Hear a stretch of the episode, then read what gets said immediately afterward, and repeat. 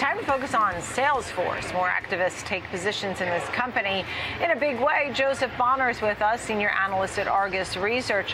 What's going on here? I mean, we heard obviously this morning when we heard from Elliott Management that they are, we heard that Elliott Management had taken a sizable stake. Um, what are you watching most closely when it comes to Salesforce now? Uh, sure. So, you know, you think about Salesforce, um, they, they become vulnerable. The share price is down about 48% since their uh, high back in November of 2021. So, obviously, that's going to you know, uh, attract activist interest. Um, you know, the question now is, what do the activists want? I mean, really, uh, if you go back to the activist playbook, it's you know changes in strategy, it's cost cuts, and it's shareholder returns. And uh, we don't exactly know. Maybe it's a board seat. Uh, we don't exactly know what uh, uh Elliott's looking for, but um, th- this is really uh, kind of, like I say, the activist playbook. Yeah, why do they say they're looking to working constructively with with Salesforce? I mean, what do you think is a most likely scenario? Is it a board seat? Is it um, some sort of M&A?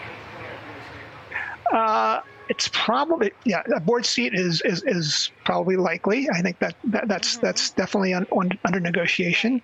Um, you know, Salesforce has already made, as you know, a couple of weeks ago, some big uh, some big some big uh, cost cuts. Um, so, are they looking for uh, maybe turning around a, a, a past acquisition? Uh, Slack might be a target. Uh, Tableau could be a target.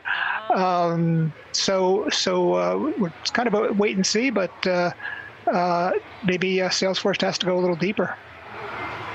And I wonder if you know when you when you talk about the you know the Salesforce and you, and and Slack and Tableau and um, I'm not sure that everybody's thinking about these. Did did anybody think about these a few months ago, or is it because the price of Salesforce has come down so much and made it just more approachable at this time? Yeah, yeah. I mean, you, think about the share price losing almost half its value over a little over a year. Right. That, that, that makes it vulnerable. You know, there's also one other issue here, and that's the the succession issue. Um, you know, last back November, you had the you had Bret Taylor, the COO and uh, the CEO, and uh, and uh, and Gavin Patterson, the president, both quit within weeks. Um, so uh, you know, a, legitimate criticism of the board is that they haven't come up with a, a, a real viable succession plan. And you, if you look at other companies, Disney is in the same is in the same boat. Uh, so that that also is, is an issue for activists, and it's a it's a it's a risk around the, the share price. What about the other names in the group? What does it mean for the other cloud-based software as a service companies, um, competitors? You know, Mark Benioff. Um, what what does it mean? What could be the trickle effect here?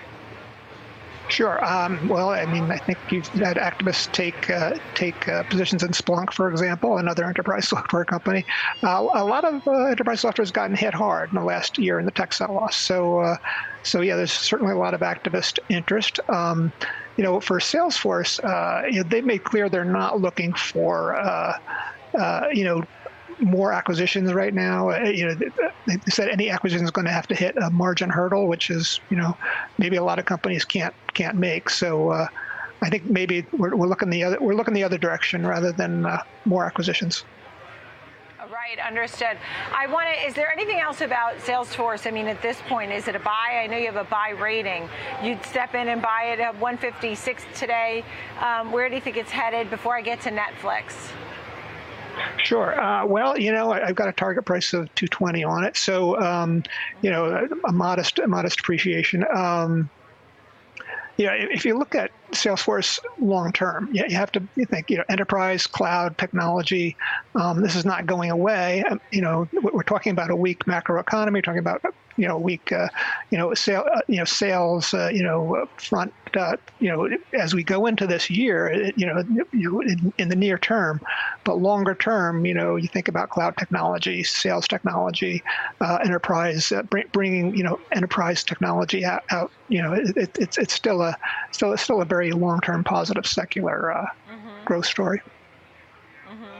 Now let's turn your attention over to Netflix, that you still say is the consumer anchor of the streamers. Uh, you know, maybe some headwinds, maybe an earnings miss. I know they added uh, 7.7 million subs, basically, which surprised folks way more than anticipated. Right, it was supposed to be around four and a half or five million. Um, you also have your price target around 390 and a buy rating. Tell me a little bit about your outlook on Netflix. Sure. Well, this is the second quarter in a row that they've uh, blown through their uh, their uh, uh subscriber acquisition forecast. Um, you know, th- what I like about uh, Netflix is the again these long-term growth vectors that they've got. You know, the the continued expansion uh, internationally. They're very focused on um, local language production, kind of broadening out that market. From the, initial market was kind of you know, English language focused speakers. Now they're broadening those markets out. So so good good good good t- target acquisition there. Um, there's also the coming password crackdown. Um, yeah, they, they say there's about 100 million uh, people who borrow a, a, subscriber password. So even if you get get a couple of bucks from a percentage of that, that, that's big numbers. And they've also, you know, for people who don't want to pay that extra, they, they can go down to their, their new advertising tier. So um, you know you've got and the third thing is the advertising tier itself you know it's it's a neutral to uh, positive uh, economics and those economics should get better. I mean it started as a slow start but that that should uh, gain traction too over time. so, um, what's uh, sorry to interrupt you but uh, tell me about the other names. Is netflix the clear leader? Do you also like names like disney plus and all the other streamers the so many other streamers Sure, I, I do like Disney Plus because I think they're about the only competitor. I mean, if you look at Netflix, they're at 231 million. Disney's somewhere around there, probably. Uh, if you if you put Disney Plus and Hulu and all, the all the other all their other streamers together. Um, so those are the two real competitors in streaming. You know, uh, the other ones are have a have an issue with scale. You know, uh, you know Paramount Plus, uh, you know, and and and these uh, and Peacock and things like that. There there, there are scale issues there, um, so I, I I kind of hesitate with those. But uh, with Netflix and Disney Plus, uh, they're the clear leaders. Um, again, we've, we've got to be focused uh, more on cost now. I mean, uh, since since the beginning of last year, uh, that, that, the market's come around to looking at that, that cost, not just not just subscriber acquisition and revenue. Right. Joseph Bonner, great to see you. Thanks for being on with us today. Some key names to watch. Of course, Salesforce with a lot of news today and Netflix. Joseph Bonner, thank you of Argus Research.